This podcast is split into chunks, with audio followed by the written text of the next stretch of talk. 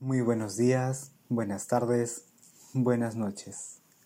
El héroe discreto, una obra redactada por el famoso escritor y político peruano Mario Vargas Llosa.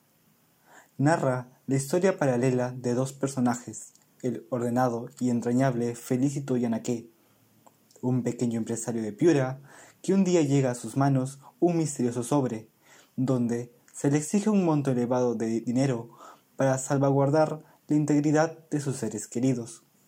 Y de Ismael Carrera, un exitoso hombre de negocios, dueño de una aseguradora en Lima, quien urde una sorpresiva venganza contra sus dos hijos holgazanes que quisieron verlo muerto. Ambos protagonistas se enfrentan a duras situaciones para defender sus proyectos de vida. Esta obra abarca temas como la extorsión, las clases sociales y el engaño, problemas que no son ajenos a la realidad de nuestro entorno. Ante estas situaciones, cabe preguntarnos, ¿cómo estas problemáticas nos afectan como personas y como sociedad? Por la mañana, con un café en mano, encendemos la televisión y en las noticias se puede oír la palabra extorsión. Este se ha vuelto algo común en nuestros días, pero ¿Podemos decir que es extorsión?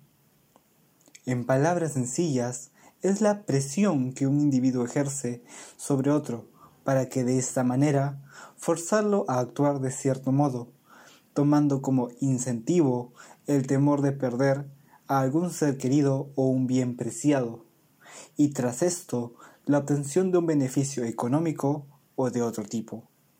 Este acto es considerado un delito y como tal es penado por nuestra ley, artículo número 214 del Código Penal peruano.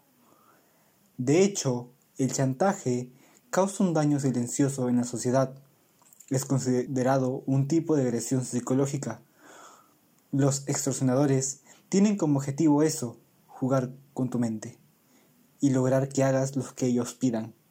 El chantaje se presenta de diferentes maneras, pero una de las más comunes es el chantaje emocional, en donde el chantajista le genera la culpa al otro individuo, haciéndolo sentir que se equivoca y que es una mala persona, y que lo que dice está mal o incorrecto. En la actualidad, no es algo raro ver parejas de ese tipo, las cuales quieren tener sumiso a la otra persona, con el simple hecho de querer dominarlos, lo que da origen a las relaciones tóxicas. En relación con lo anterior, la extorsión no es un acto exclusivo de un nivel social. No se reduce a la gente con gran poder económico o los que no lo poseen. Y en efecto, esta obra muestra también esta manera de discriminación basada en el nivel económico que posee cada quien, clasificándolos en clase, media, alta y baja.